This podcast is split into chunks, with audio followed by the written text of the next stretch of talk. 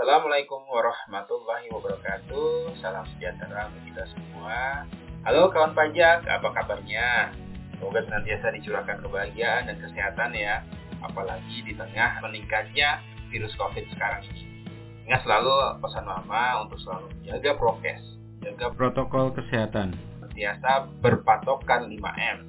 Cuci tangan, menggunakan masker, jaga jarak, menjauhi kerumunan dan mengurangi mobilitas kita tim penyuluh dari Kanwil di Jadi Wajib Pajak Besar. Bertemu lagi di podcast ini dengan saya Didi dan saya Rifan.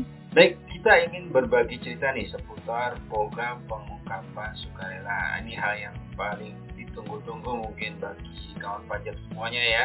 Mungkin sering mendengar di media disebutkan seolah-olah teks amnesti jilid 2, padahal bukan. Sekali itu disebut, tapi kita akan memastikan bahwa ini memang ada kaitannya dengan teks amnesti sebelumnya tapi untuk lebih jelasnya mungkin kita akan bercerita di podcast kali ini. Bagaimana kabarnya Mas Ivan? Alhamdulillah baik dan sehat Pak Didi. Pak Didi semoga baik dan sehat juga dan kawan pajak semua semoga selalu diberikan kesehatan Tuhan Yang Maha Esa. Amin ya tetap sehat kita lanjut ya Mas Ivan mungkin sebagai pengantar ini kita merefresh bagaimana waktu sekolah dulu berguru kepalang ajar bagi bunga kembang tak.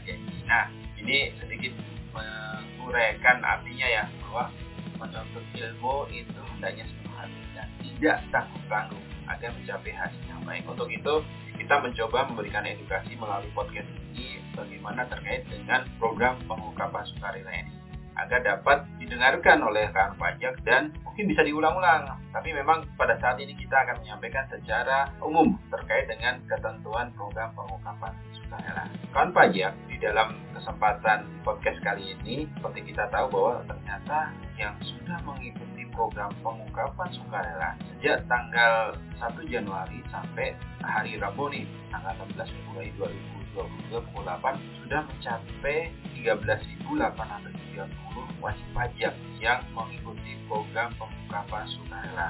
Bahkan nilai harta bersih yang diungkapkan itu mencapai 14,86 triliun rupiah. Sungguh hal yang mengembirakan dengan adanya antusias dari kawan pajak semuanya. Dan seperti kawan pajak ketahui bahwa jumlah surat keterangan dari peserta tadi yang terbit itu 15.330 surat keterangan. Nah, Sementara total aset peserta yang disampaikan, dideklarasikan terdiri dari, jadi total aset peserta program pengungkapan sukarela sampai saat ini, sampai hari Rebo, tanggal 16 Februari pukul 8 pagi, itu mencapai 12,97 eh, triliun yang dideklarasikan dalam negeri. Dan jumlah yang dideklarasikan dalam negeri dan yang dilakukan repatriasi serta ada 909,32 miliar rupiah berasal dari deklarasi luar negeri. Dari total aset tersebut tercatat ada 975,6 miliar yang diinvestasikan oleh peserta. Nah, peserta PPS sendiri sebenarnya nanti memiliki pilihan untuk menempatkan investasinya mau di surat berharga negara atau secara langsung ke perusahaan yang bergerak di bidang diversifikasi sumber daya alam atau energi baru dan terbarukan. Adapun perolehan pajak penghasilan selama 47 hari PPS berlangsung tersebut mencapai 1,55 triliun rupiah. Jumlah itu mencakup 10,5% dari total nilai harta bersih seluruh peserta. E, kawan pajak semuanya, kita berharap sampai dengan akhir periode program pengungkapan sukarela ini akan diikuti lebih banyak peserta lagi itu ya Mas Ivan ya terkait dengan apa namanya pemberitaan progres dari pelaksanaan program pengungkapan sukarela ini. Luar biasa sekali ya Pak ya antusiasme dari kawan pajak dan wajib pajak di seluruh Indonesia untuk menyambut dan mengikuti program pengungkapan sukarela ini. Banyak orang yang salah kaprah tadi ya yang menempatkan bahwa PPS seolah-olah teks amnesti jilid 2. Jika melihat kebijakan yang ada di PPS, memang ada kelanjutan dari teks amnesti yang berdasarkan Undang-Undang Nomor 11 Tahun 2016. Dinamakan kebijakan satu yang memberikan kesempatan bagi peserta TA atau pengampunan pajak yang belum mendeklarasikan seluruh aset saat TA. Padahal sebenarnya nih sudah diberikan kesempatan dari tanggal 1 Juli 2016 sampai dengan 31 Maret 2017. Nah, kalau kawan pajak ingat di situ ada tiga periode yang setiap periodenya berlangsung selama tiga bulan. PPS kebijakan 1 berupa pembayaran PPh final berdasarkan pengungkapan harta yang tidak atau belum sepenuhnya dilaporkan oleh peserta program pengampunan pajak. Jadi, kebijakan satu ini dapat berlaku ya bagi wajib pajak orang pribadi dan badan ya. Yang terpenting wajib pajak orang pribadi dan badan ini adalah peserta teks amnesti dengan dasar pengungkapan harta per 31 Desember 2015 yang belum diungkap pada saat mengikuti TA. Dengan tarif PPh final yang sangat-sangat menarik ya tentunya untuk kawan pajak dan wajib pajak semua yang saya sebut dengan alumni TA yaitu 11% untuk harta deklarasi luar negeri, kemudian ada tarif 8% untuk harta luar negeri repatriasi dan harta dalam negeri, dan ini yang lebih menarik lagi, 6% untuk harta luar negeri repatriasi dan aset dalam negeri yang diinvestasikan.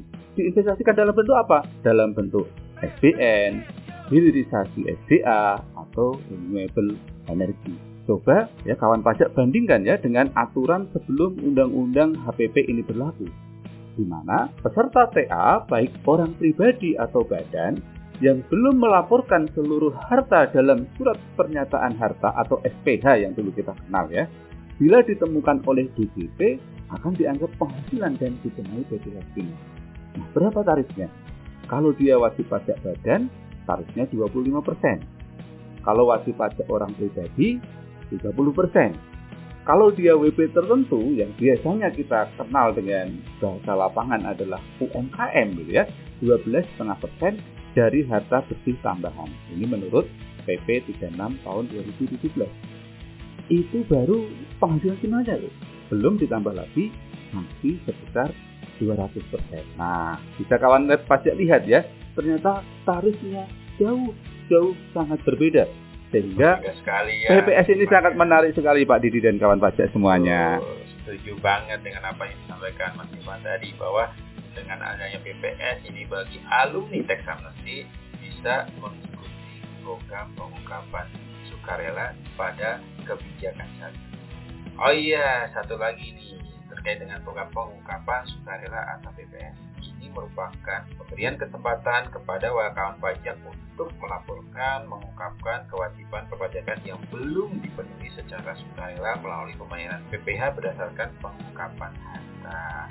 Kenapa seperti ini? Karena mungkin bisa jadi kawan pajak karena sibuknya di SPT tahunan PPh orang pribadi itu masih ada beberapa harta yang belum dilaporkan. Mungkin dari harta itu juga masih terdapat penghasilan yang belum dilaporkan. PPS ini berlaku dari tanggal 1 Januari sampai dengan 30 Juni 2022. Jadi masih ada kesempatan untuk memanfaatkannya. Nah, tadi Mas Ivan sudah menjelaskan dan menyampaikan terkait dengan kebijakan satu. Tentu ada kebijakan lainnya kan ya, itu kebijakan dua. Tapi sebelum melangkah untuk menjelaskan kebijakan dua, coba bayangkan kan pajak.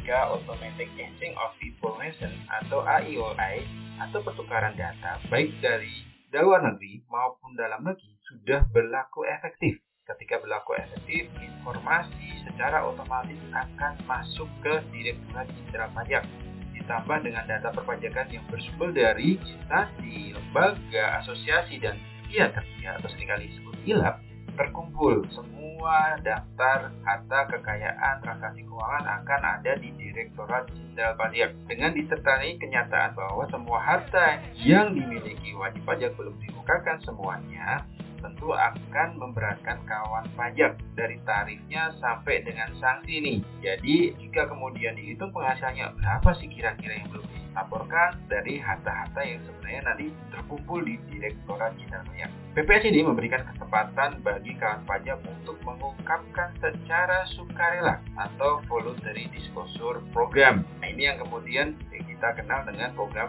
pengungkapan sukarela atau PPS. Tidak saja atas harta yang diungkapkan sewaktu mengikuti teks amnesti. Harta yang dimiliki sampai dengan 31 Desember 2015 dan sebelumnya, kebijakan ini juga berlaku bagi kawan pajak yang memiliki harta yang belum diungkapkan di surat pemberitahuan tahunan PPh orang pribadi dari tahun 2016 sampai dengan 2020. Inilah yang dimaksud dalam kebijakan 2 yaitu pembayaran PPh final berdasarkan pengungkapan harta yang belum dilaporkan dalam SPT tahunan pajak penghasilan orang pribadi tahun pajak 2020. Karena tadi sudah disebutkan bahwa SPT PPHOP, jadi peserta kebijakan 2 ini hanya ditujukan kepada orang pribadi.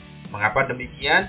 Dengan adanya teks amnesti diharapkan ada perbaikan administrasi bagi pajak badan Bahkan kalau kita flashback ke aturan perpajakan lainnya, yaitu Peraturan Pemerintah Nomor 23 Tahun 2018, yaitu pajak penghasilan atas penghasilan dari usaha yang diterima atau diperoleh oleh wajib pajak yang memiliki peredaran bruto tertentu untuk PT dengan omset di bawah 4,8 miliar dapat memanfaatkan PPh Dinas selama 3 tahun sejak terdaftar atau sejak berlakunya Peraturan Pemerintah Nomor 23 ini. Sementara WP Badan selain PT dapat memanfaatkan PPh Bina selama 4 tahun. Hal ini diartikan bahwa ada proses pembelajaran yang selanjutnya badan usaha tadi siap menggunakan pembukuan yang lebih baik dan tentunya akan dikenai PPh dengan rezim umum. Nah, itulah yang kemudian kenapa untuk kebijakan dua ini hanya berlaku bagi orang pribadi. Jadi pada prinsipnya perlu kawan pajak ketahui ya Pak Didi ya bahwa Direktorat Jenderal Pajak selalu memberikan edukasi yang bertingkat ya untuk wajib pajak kita ini ya khususnya untuk wajib pajak orang pribadi untuk menuju ya suatu keadaan wajib pajak orang pribadi ini betul-betul sudah memahami dan melaksanakan seluruh ketentuan terkait dengan hak dan kewajiban perpajakannya. Nah berikutnya, kalau tadi sudah disinggung bahwa ada kebijakan dua yang diperuntukkan untuk wajib pajak orang pribadi, dasar pengungkapan harta pada kebijakan dua ini adalah harta perolehan 2016 sampai 2020 yang belum dilakukan dalam SPT tahunan 2020. Bagaimana dengan tarifnya ya? Tarif untuk kebijakan dua ini adalah 18 untuk harta deklarasi luar negeri. Kemudian ada tarif 14% ya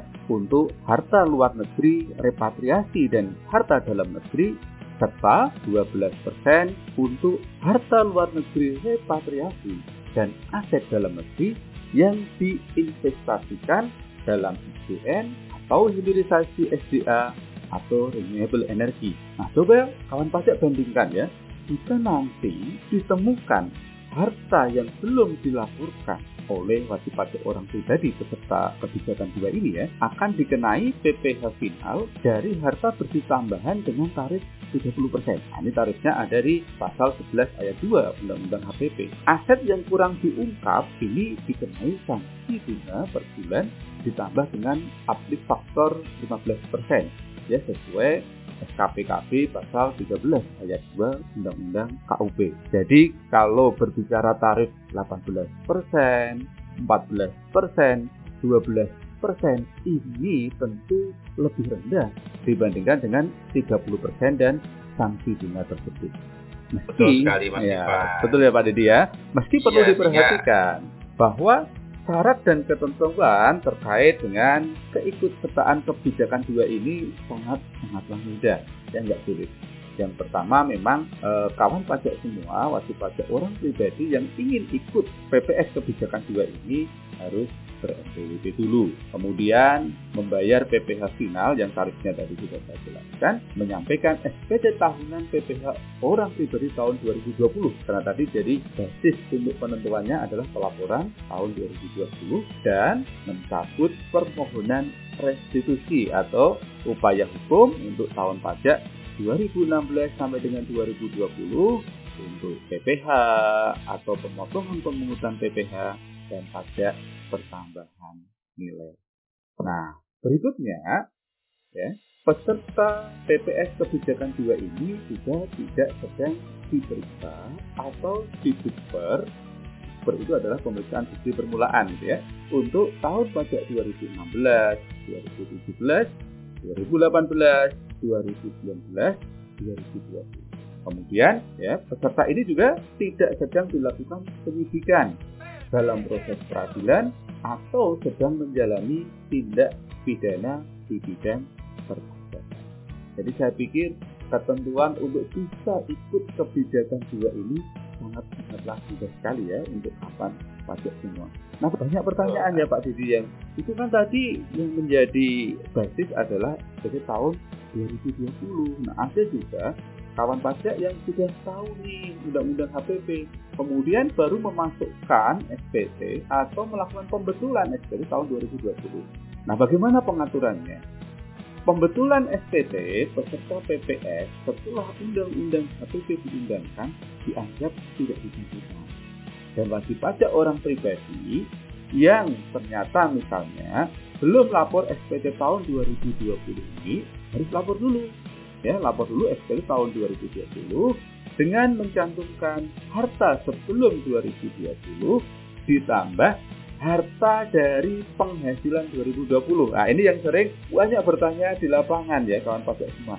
Harta dari penghasilan 2020 ini tidak identik dengan harta yang diperoleh 2020. Jadi kata kuncinya adalah dibeli dari penghasilan tahun 2020. Nah, oh iya, ya, ini ini perlu iya. kita sampaikan ya Pak Didi ya. Iya, sama dengan SPT SPT ya harta pada SPT sebelum 2020 juga. Jangan kemudian ditambahkan yang sebenarnya tidak tercantum di SPT sebelum tahun pajak 2020 itu hartanya ya Mas Iwan ya. Iya, dan kawan pajak semua perlu dipahami ya lebih dalam ternyata manfaat bagi kedua kebijakan ini adalah perlindungan data. Ini yang terpenting. Jadi banyak yang bertanya, Pak, kalau saya ikut PPS ini, data saya nanti akan bocor atau seperti apa sih Pak? Nah, oleh undang-undang dijamin ya Pak Didi ya, bahwa peserta PPS akan memperoleh perlindungan data. Data atau informasi yang bersumber dari SPPH dan lampirannya yang diadministrasikan oleh Kementerian Keuangan atau pihak lain yang berkaitan dengan pelaksanaan undang-undang SPP tidak dapat dijadikan sebagai dasar penyelidikan, penyidikan, dan atau penuntutan tidak pidana pajak. Tidak cuma itu ya, ada tambahan manfaat lagi nih. Bagi peserta kebijakan satu tidak akan dikenai sanksi pasal 18 ayat 3 Undang-Undang Teks Amnesti. Dan bagi kebijakan dua tidak diterbitkan ketetapan untuk kewajiban 2016 sampai 2020. Ya, kita ulang ya, ini betul-betul suatu apa ya, suatu sarana edukasi yang sangat menarik ya bagi kawan pajak semua tidak diterbitkan ketetapan untuk kewajiban 2016 sampai 2020. Nah, tentu dengan menjunjung bahwa yang dikedepankan adalah kepatuhan sukarela, kalau ternyata nanti ditemukan data yang kurang diungkap, ini baru yang akan kita kenakan. Nah, dan catatan juga terkait dengan kebijakan dua ini. Kalau ada kawan pajak yang sudah terlanjur nih memotong atau memungut pajak misalnya, dia PKP, sudah terima uang PPN dari konsumen. Nah, ini juga yang dikecualikan dari tidak dikenakan lepas pajak. Jadi ini kalau ada pemotongan pemungutan PPH atau PPN ya dan segera diselesaikan ya melalui nanti bisa dilakukan penetapan oleh teman-teman di kantor pelayanan pajak. Ada yang perlu digarisbawahi yaitu tidak diterbitkan ketetapan pajak untuk kewajiban tahun pajak 2016 sampai 2020 ini perlu di highlight sebagai bagian dari manfaat yang diperoleh wajib pajak ketika mengikuti PPS. Nah, Mas Iwan, ini terus bagaimana cara pengungkapannya? Nah, dijelaskan juga bahwa surat pemberitahuan pengungkapan harta atau SPPH nanti dalam bentuk e-form dan dapat disampaikan secara elektronik melalui laman dan online 24 jam sehari selama 3 hari. Tidak seperti teks amnesti itu wajib pajak harus hadir secara fisik ke kantor pajak untuk menyampaikan surat pengungkapan harta. Kawan pajak peserta PPS dapat menyampaikan SPPH kedua, ketiga, dan seterusnya dalam rangka pembetulan SPPH dan kemudian dapat mencabut SPPH dan mengisi SPPH selanjutnya dengan nilai 0. Memang sih dimungkinkan melakukan pembetulan atau pembatalan surat ketetapan jika ada kesalahan hitung atau harta bersih tidak sesuai dengan keadaan yang sebenarnya. Periode perolehan harta tidak memenuhi syarat PPS, kemudian peserta PPS sedang dilakukan pemeriksaan, sedang dilakukan pemeriksaan perumahan, sedang dilakukan penyidikan dalam proses peradilan atau menjalani tidak pidana perpajakan.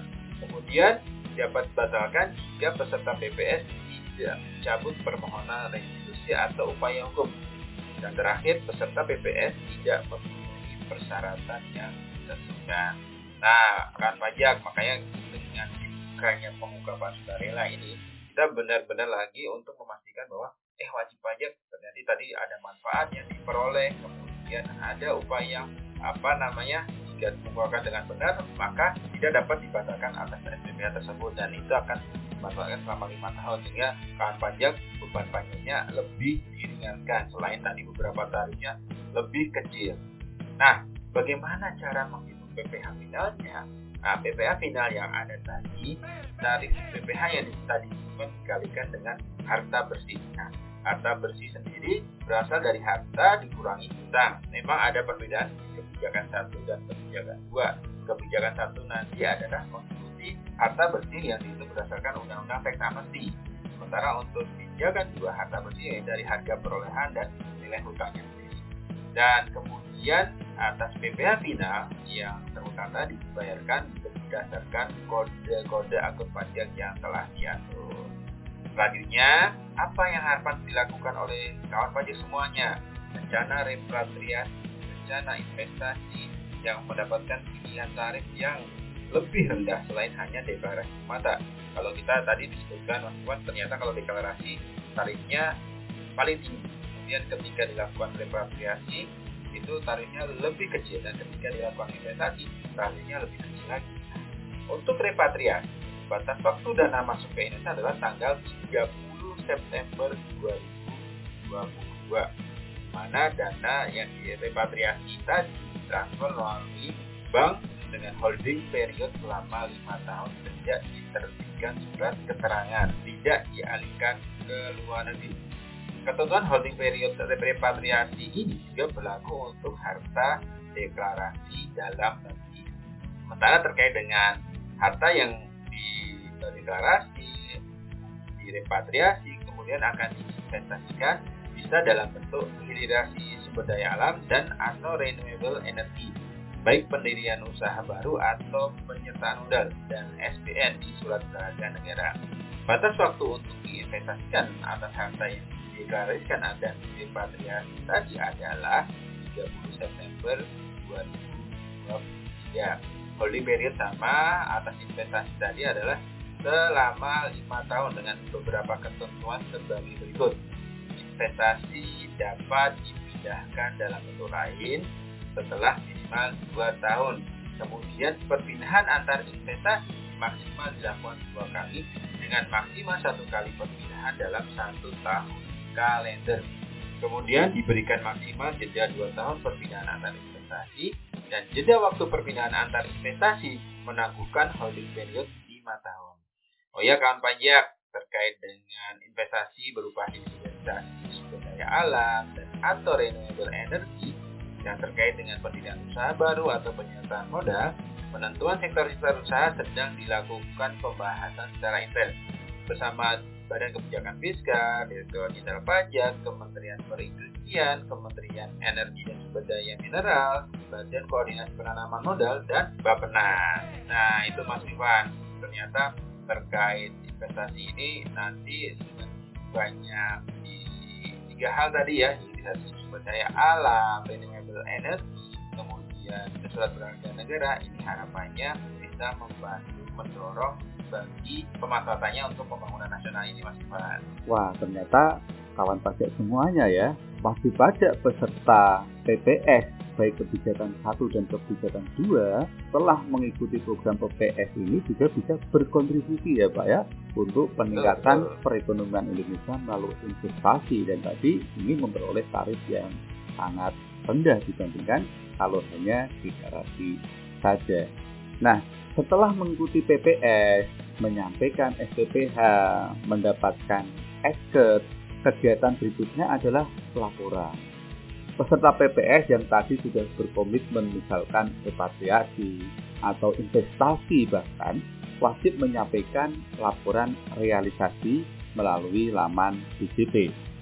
Waktunya kapan? Waktu pelaporan adalah pelaporan tahunan ya paling lambat pada saat berakhirnya batas waktu penyampaian SPP tahunan dan dilaporkan sampai dengan berakhirnya batas waktu investasi khusus untuk yang berkomitmen melakukan investasi. Tentunya komitmen yang dipilih kawan pajak akan memberikan konsekuensi jika tidak ditaati dengan adanya tambahan sanksi administrasi. Harapannya apa? Tentu saja jangan sampai terjadi karena niat yang baik kemudian diungkap dengan sukarela sehingga mendukung terwujudnya kepatuhan sukarela di masa yang akan datang dengan lebih baik. Hal ini seiring dengan kegiatan reformasi berkelanjutan dan juga pembenahan sistem inti yang diharapkan dapat selesai dan diimplementasikan dengan tepat waktu. Semua ini kawan pajak semua dapat memberikan ya pelayanan yang lebih baik, dapat mewujudkan kepastian hukum yang konsisten dan keadilan bagi seluruh wajib pajak masyarakat dan tujuan-tujuan lainnya demi terwujudnya kesejahteraan seluruh rakyat Indonesia. Untuk itu, ayo kawan pajak semua segera ikut PPS ini ya. Kita ajak keluarga, kita ajak teman, kita ajak lingkungan masing-masing untuk berperan serta untuk memperkuat perpajakan, mendukung Indonesia lebih maju, dan terwujud cita-cita bersama mewujudkan masyarakat adil, makmur, dan sejahtera. Saya Rifan. Saya Didi. Salam sehat dan bahagia selalu. Wassalamualaikum warahmatullahi wabarakatuh.